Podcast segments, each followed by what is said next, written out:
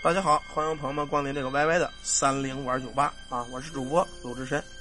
接下来呢，咱们讲一个直播间的朋友啊，叫小帅啊，他给咱们提供的一个真实的事儿。这个故事中的人，现在为止依然活着，也就是说，故事这个并不是虚构的，是他们本地的一个事儿。故事中的主人公到现在为止还都活着呢。你们要是有当地的人有兴趣，可以去打听他。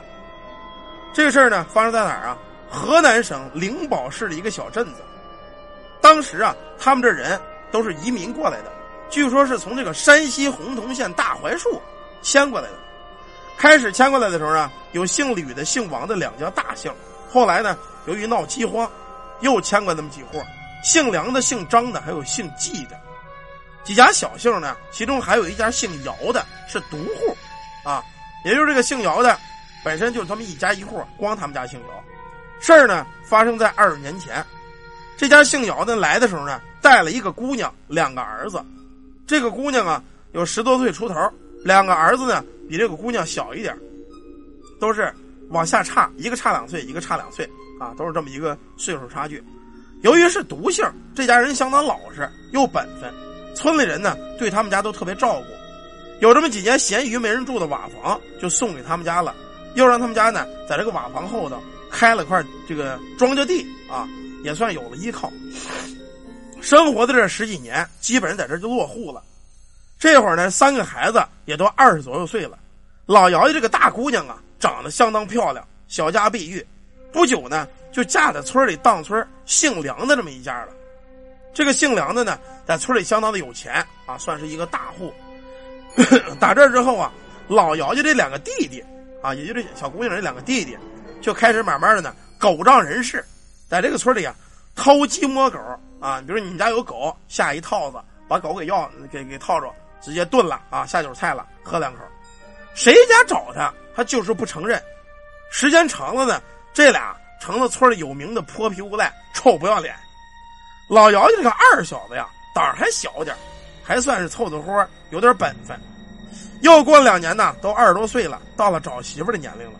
这个姚二呢，由于名声好一些啊，当时一说找媳妇呢，还还还给说了一个，确实说好好找一点，因为名声好一些。可这个大哥都知道是一个死无赖，臭不要脸，谁也不愿意把闺女嫁给他，整天呢就跟这个姚老汉还有这个，呃，就他媳妇吧，他爹妈啊，在家里闹的两口啊，是吃不下睡不着，最后下了大力度，花了钱。东奔西跑找媒婆，最后呢找了一个在远村儿给找了这么一个媳妇来。没多长时间呢，结了婚了。这家伙还挺能生，三年生了两个儿子。就这个姚老大啊，生两个儿子。在生儿子这期间呢，姚老大还是比较消停的，他不得照顾孩子嘛，照顾媳妇儿，消停了这么两年。可哪知这个孩子过了几年大点之后啊，这个姚姚老大呢，又开始犯了毛病了。偷东西摸西家，人说龙生龙，凤生凤，老鼠的儿子会打洞。这个姚老大不但自个儿偷鸡摸狗，他把自个儿家两个孩子也给培养成小偷了啊！三只手，吃什么都是偷，用什么也是偷。去谁家玩，不管大小件贼不走空。我就拿你们家一个粑粑啊，谢谢们阿布啊，我就拿你们家一个粑粑啊，一块干屎橛子，我回家我也得我也算得着了啊，就是没有他不偷的。等一会儿我给你上马甲啊！没有他不偷的。当时啊，这个农村做点小生意，农村人都老实。村里来一卖瓜的，姚老大让他俩儿子去了，一人抱一个。哎，有百货店也让儿子去拿东西，拿完了不给钱。关键这些卖完东西给他们的，找他去说：“你们儿子拿俩西瓜，我不知道，反正西瓜也吃完了啊。”上小铺买东西也是，我不知道，反正东西我也用了。他是死不承认，你知道吗？村里人呢也没人愿意搭理他，也没人愿意招待这种臭不要脸的人。姚老大的媳妇儿也是这毛病，要说不是一家人，他不进家门呢。他这个媳妇儿也这毛病，上街赶集去啊！我先给他上马甲吧。上街赶集去也是偷人一个簸箕啊，偷人一笤帚啊，偷人一吹吹啊，锅碗瓢盆啊，什么都偷，看见就拿走啊。时间长了，认识他们家这个人呢，都不带卖给他们东西的。你说这这一家子人出去买东西不卖。啊，你也甭让人偷了，我不卖东西，都这个。有一回啊，村里有人娶媳妇儿，刚好娶媳妇这个呢，他这个老丈人是村里的，当时呢，送媳妇的一个小孩骑着个自行车来这吃大席了，正好把自行车搁在姚老大他们家门口了。等吃完之后啊，就发现这个车不见了，小孩家长直接奔这姚老大家姚老大家去了，谁拦着也没用，最后在他们家柴火垛后头给找着。小孩的家长呢，就说说姚老大啊，你跟你丈人家原来他妈是一窝子贼。你丈人手脚也不干净，在那个村啊也是出名的。最可怕的是什么？就这姚老大他丈母娘最可怕。为什么这老太太可怕呢？她是个神婆，而且据说道行相当深，附近村人都知道，没人敢惹她。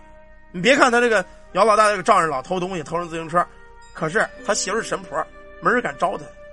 招他他们家的，一招的就倒霉。有一回，这个姚老大呀，一个邻居，啊，这个儿子订婚，晚上上这姚老大邻居家那儿喝酒去了。当时喝完酒啊，这个姚老大不知道用什么招，生生的偷走这邻居家一头大肥猪。你说这么大一个猪，他怎么偷走的吧？反正别人也不知道，他确实偷走了。第二天，邻居急了，上房揭瓦。那时候一头猪多贵呀，一家子人就指个猪下个小猪崽儿的，满是一找，满是一找，找了七八天，最后啊。请了一个先生，给算出了丢东西的方位，直奔了姚老大家。到那之后啊，这猪就在姚老大猪圈家养着呢。人家呢给弄走了。可这弄走之后啊，姚老大跑到人家家里了，干嘛呀？说了，你看你家这猪啊，在我们家养了这么些日子了，你又弄回来了，你得给我点抚养费不去？他他妈偷人家猪养几天，还跟人要抚养费，当时把这人给气的呀，抄着个铁锹把就捋他。啊！你说我他妈没报警就不错了，你还敢跟我要抚养费？你是人吗你？人们呢都知道他是个无赖子，一个赖皮子啊，也不跟他计较。姚老大结婚不久，就是他这个姐姐啊，这个姐夫，当时呢抢村长的位置。原来的村长啊是他这姐夫的当家的兄弟啊，就是当家的哥俩。可是关系呢，由于抢村长抢的也不太好，这事闹得沸沸扬扬。后来姚老大呀。通过他这个丈母娘，就跟丈母娘说了：“丈母娘，你看我姐夫在村里抢村长没抢上，让他当家的一兄弟给抢着了。我姐夫要是当村长，对咱们都有利，对吧？咱们以后办事都方便。”这丈母娘当时没问题啊，你放心吧，宇轩，我过不了多长时间就让你姐夫当上村长。原来的村长我让他倒霉。说完之后呢，这老丈母娘还就说到做到，立马啊，当天晚上就开始做法。当时呢，农村由于交通便不便利，都是买这个摩托。这个村长家呢，就有一辆摩托，毕竟他是个当领导的哈，可能有点钱，有点权利，买辆摩托。每回上市里开会去，都是骑着摩托啊，风风火火的。姚老大他这个老丈人家，这个丈母娘当天晚上就开始做法，拿的是什么呀？黄纸上面撒的柳木灰，啊，要了这个村长的生辰八字又要了一个。拿这个红筷子，拿这个纸就是竹坯子扎了一个小摩托，又弄了一个小草人这草人呢有生辰八字就是原先这个村长的生辰八字他拿一根红筷子呀，就是绑在这个小草人上啊，也不知道他是怎么做的，还是烧了黄纸。这个草人呢骑在摩托上，他老丈人最后骑着就这个摩托呀，拿这个红筷子把这摩托这个轱辘里头这么一插，啊，插完之后就把这个摩托给前轱辘给别住了。别住之后呢，就说了：“你等着吧，赶明儿这个村长就得出事儿。”姚老大回家跟他姐夫说了：“你等着，赶明儿这个跟你竞争这村长就得出事儿啊！”可第二天还真来信儿了，这村长啊确实出事儿了，骑着骑摩托，摩托给摔了，把腿给砸折了。这消息传开之后呢，村里由于这个不能一日无主啊，毕竟是个大村最后大伙呢推举这个二号领导，这个姚老大啊，他这个姐夫。让他当村长，可是我跟你们说啊，这个术法呀，学习术法是用来救人，不是用来害人的。以术法谋私欲，最后的结局总是很惨的。姚老大丈母娘给他这个姐夫办了一个村长，他确实也当上了。三年之后，这姚老大呀也出了事了。当村长到第三年的时候，他这个姚老大的丈母娘还跟他姐夫说：“说你今年呐不能碰车，你碰车也得出事儿。”最后呢，这姚老大姐夫还挺听话的啊。他们家呢，由于当村长了，这个摩托是一个标志，是当村长的标志。他他也买了一辆。买了摩托，听完这事儿之后呢，他就不骑摩托，他雇了一个司机，村长有专职的司机啊，他就不再骑了，天天坐车上哪去？坐摩托，还真没出事可是定到下半年的时候，有一天呢，市里头临时召开会打电话非常急，说你赶紧得来，你要不来，你这个村长职位都别保了。可赶这个司机呢，窜稀闹肚子，骑不了车。姚老大他姐夫没办法，直接自个儿风风火火骑着摩托就奔了市里了。过了没有二十分钟，就听有村民说，这个姚老大他姐夫，在半道骑着摩托怼在石头上撞死了，人死了，啊！这会儿你说这个大伙儿就议论了，报应啊！这姚老大他姐夫是报应，请人办人原来的村长怎么样？三年之后自个儿骑摩托撞死了，怼死了吧？哎，这就是以这个术法谋私利，最后害人害己。有的朋友说了：“说大哥，你这故事讲完了是吗？没完呢，还早着呢啊！这可不是个结局，只不过他姐夫刚怼死，他还没事呢。”又过了几年啊，这个姚老头子就是他们爹啊，岁数也大了啊，在家里倒着气儿，看样子呀，就是已经不行了。最后临临了前，他们家不有三间瓦房吗？啊，三间瓦房呢，那意思就分了家了，哥俩老大一间半，老二一间半，哎，那么着。然后我死之后，你们这老娘老太太啊，一人对这个一个月的养着过波，大哥养一个月，二哥养一个月，是这么着。当时啊，一轮子姚老大的波上，他这个媳妇儿啊视这个婆婆为眼中钉、肉中刺，这两个孙子让姚老大教育的也不够揍有剩饽饽剩馒头就跟喂狗一样，就给他妈吃口啊；有没有的时候就握着。最后这老太太呀，天天在屋里呜呜的哭，天天哭。姚老汉死了，等姚老大呢，在家里就牛逼了，只手遮天。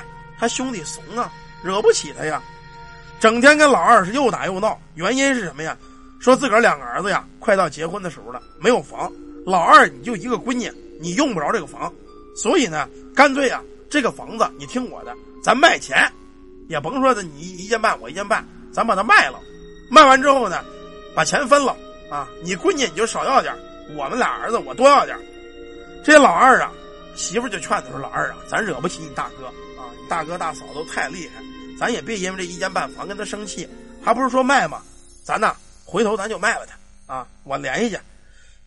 这么着，老二跟他媳妇就开始啊联系这个卖房的事儿。当时村中呢有一家大户姓吕，这老吕刚才咱们一开始说了，是最早迁过这个村的人，家里头人也多，户也多啊。老吕呢，正好儿子也要结婚。”当时呢，家里房基地不够，就想寻摸着在村里啊买这么几间房。这个姚老二呢，就找的这个老李说：“老李哥呀，那个你说你看我这个房子，我跟我大哥要卖了，你看你能买？要是孩子结婚用得着，你就买，咱们价格好商量。”最后这个老李呢，花了点钱把这个房基地给买了，钱呢给了老二一部分，给了老大一部分。可这个老大收完钱之后啊，没过三天就找这个老李了：“吕哥呀，这个。”卖房子呀，我没同意，我二兄弟卖的。现在呢，我又不同意卖了，我把钱退给你，你把房子给我。这姓吕的大户人家说了，我他妈的白纸黑字写的清楚，钱我也给清了你了，你弄三天你反悔了，不行，这房子你卖我了，我就得要。原本这个吕老头啊，他还没打算上这住去，他是等着儿子结婚呢，翻盖一下给儿子当新房。可这会儿一听这姚老大这么不够揍，他就生了气了。怕这姚老大在他这个房子里呢，是是瞎捣鼓是怎么着？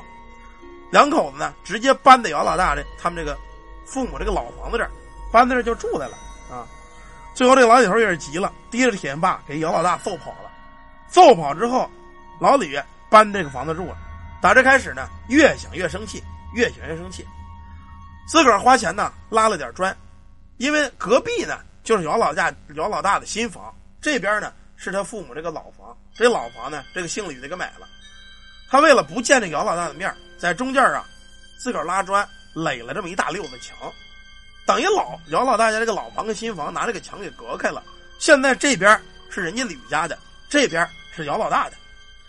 姚老大呀，挨了老李的揍，回去之后呢，越想越憋气，妈逼这房子老二卖的，他肯定多多挣钱了，给我肯定少，这不公平。又找谁去了？找他丈母娘去了。他这个媳妇儿啊，到这找着丈母娘，找着他妈，就开始哭：“妈呀，我跟你女婿啊挨了欺负啦，受了气啦啊！二兄弟啊偷着背着把房卖了，给了我们一点钱。现在这个新住户啊搬来之后啊还特别横，把你女婿还给打了呀！你说妈，你得给我做主啊！要不这个人呐，不怕没好事就怕没好人。你说这个他这个丈母娘，你一身本事啊，你横着算一算是怎么回事你了解一下情况啊，偏听偏信。姑娘一哭，女婿一哭，好啊！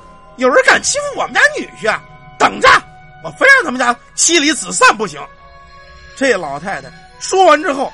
还就是想个招啊，赶紧忙活，先摆那香烛、红蜡，放上贡品，点上这个香烛黄纸，拿了张啊祭死人那个白纸，哎，用香灰在这个白纸上啊搓着画了两个小人这两个小人啊，一个男的，一个女的。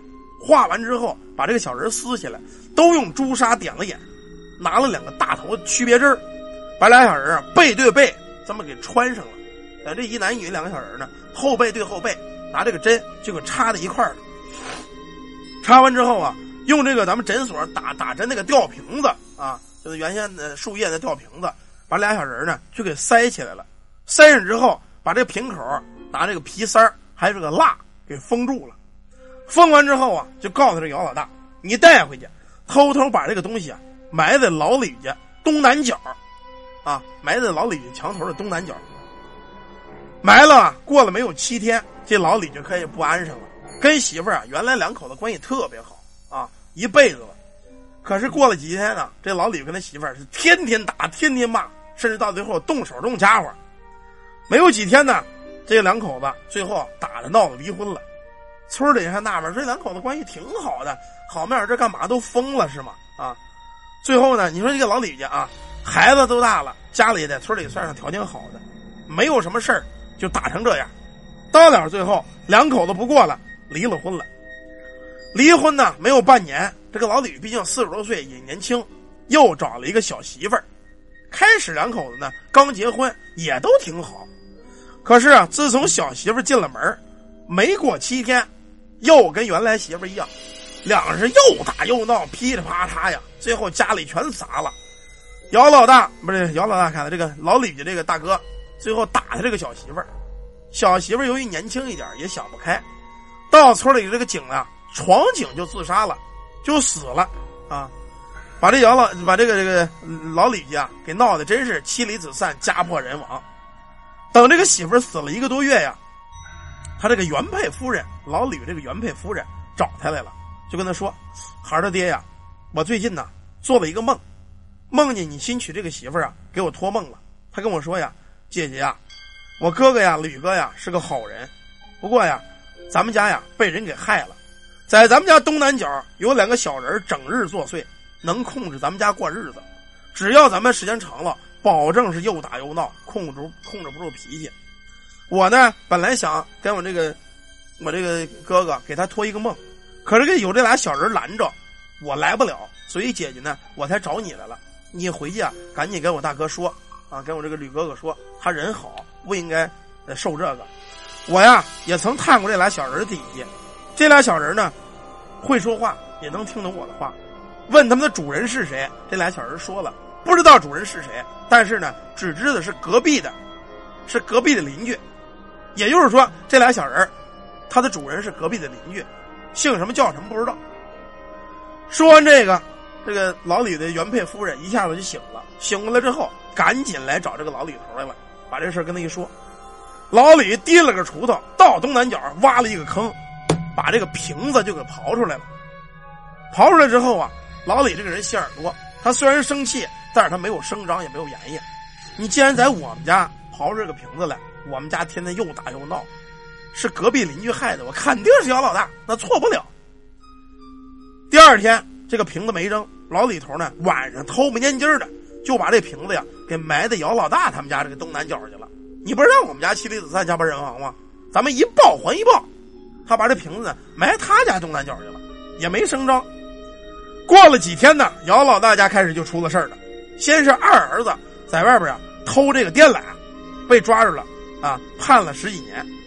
后来呢，老大就这个姚老大的这个大儿子，有一天呢喝多了，跟这个姚老大要钱，姚老大不给他，他这个二儿子提着酒瓶子照着姚老大的脑袋，啪就一酒瓶子，上去给他爹就盖倒了。盖倒之后耍酒疯，拿着酒瓶子这个摔碎这个把，在他爸爸身上就这顿插呀，把这个姚老大肚子给插了个肠穿肚烂，内脏全流出来了啊！完事之后出去几年没有音讯，他这个媳妇呢，自个儿姚老大也死了，儿子也跑了，另外一个也进监狱了，回家呀，等于是回娘家了，找他这个找他妈去了啊，跟他妈一说。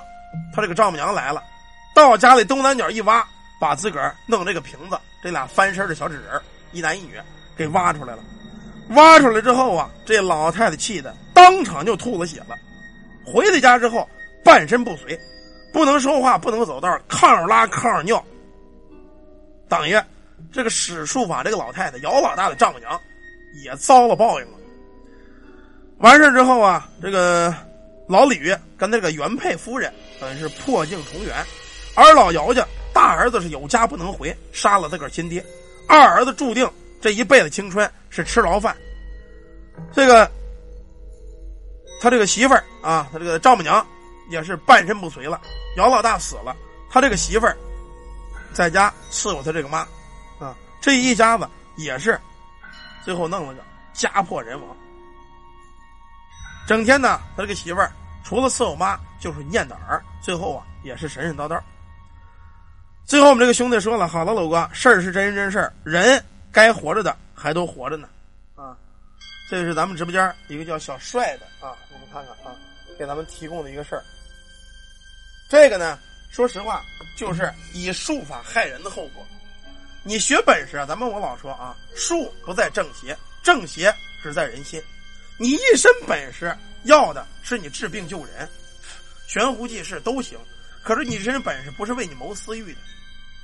这种人为了自个儿家的一点私欲啊，害人家家破人亡，最后被人破了术法，他自个儿家里一样家破人亡，十倍奉还。